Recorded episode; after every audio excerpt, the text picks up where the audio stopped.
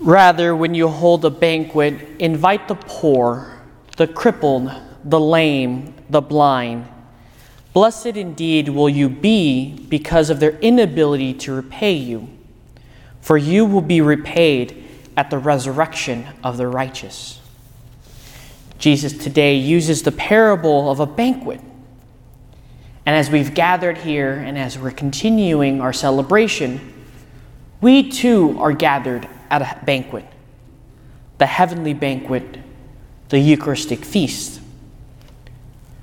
The challenge and concern when we come to banquets, or to put it even in a simpler form, in wedding celebrations, what do we do?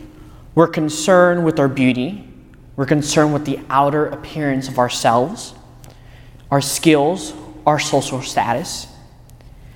And so we base our worth and our value in what is exterior to ourselves. And when we attend those banquets, we want to begin to kind of rub elbows and get into the rich, the famous, the important people of those parties. In some sense, subconsciously, we try to climb the ladder of power, prestige, and authority. But Jesus, on the other hand, calls us and reminds us our value is not based off of our exterior, whether that's our, our beauty, our skills, how we look to others, our social status.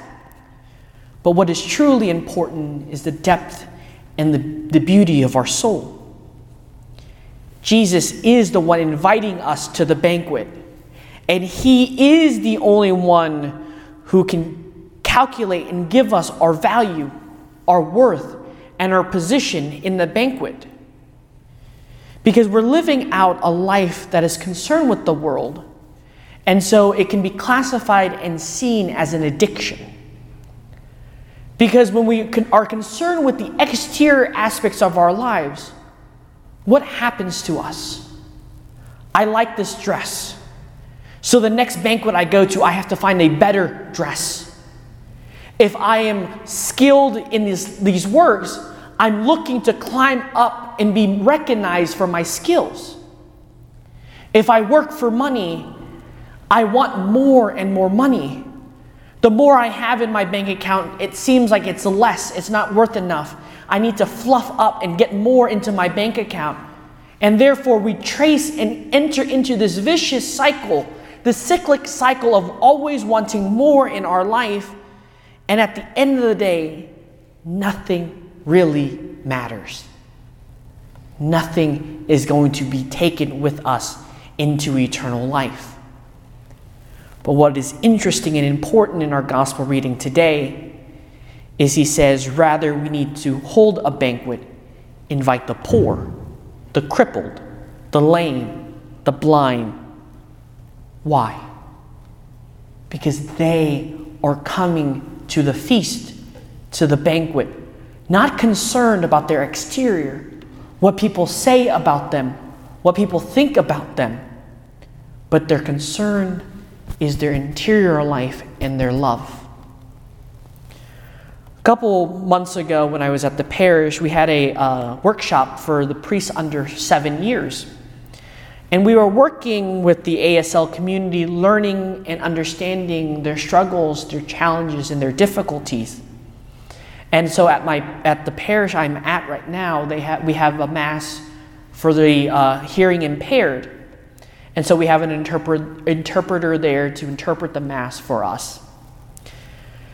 And so one of my questions I asked the interpreter was, "What can I do to help care and help minister to these people? I don't know American Sign Language. I can't communicate with them well." So, what can I do? And she said, There's one simple thing you can do. I'll teach you a sign. And so she says, When you distribute communion and they come up to you, do this sign from your shoulder down to your waist. So, body. Hold a C in your right hand and cup from your right shoulder, your left shoulder, all the way down to your left hip, your right hip. And that means Christ. Body, Christ. And what was interesting and what was so powerful for me was the fact that all I did was tell her body, Christ. And the joy, the excitement that lit up on her face.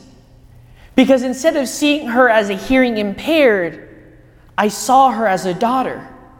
And so she came with rejoicing with so much excitement. And a couple weeks later, the interpreter comes back to me and says, Father, I have something I want to share with you. Her and her husband have been going to our parish and have been involved in the diocese, especially for the hearing impaired community.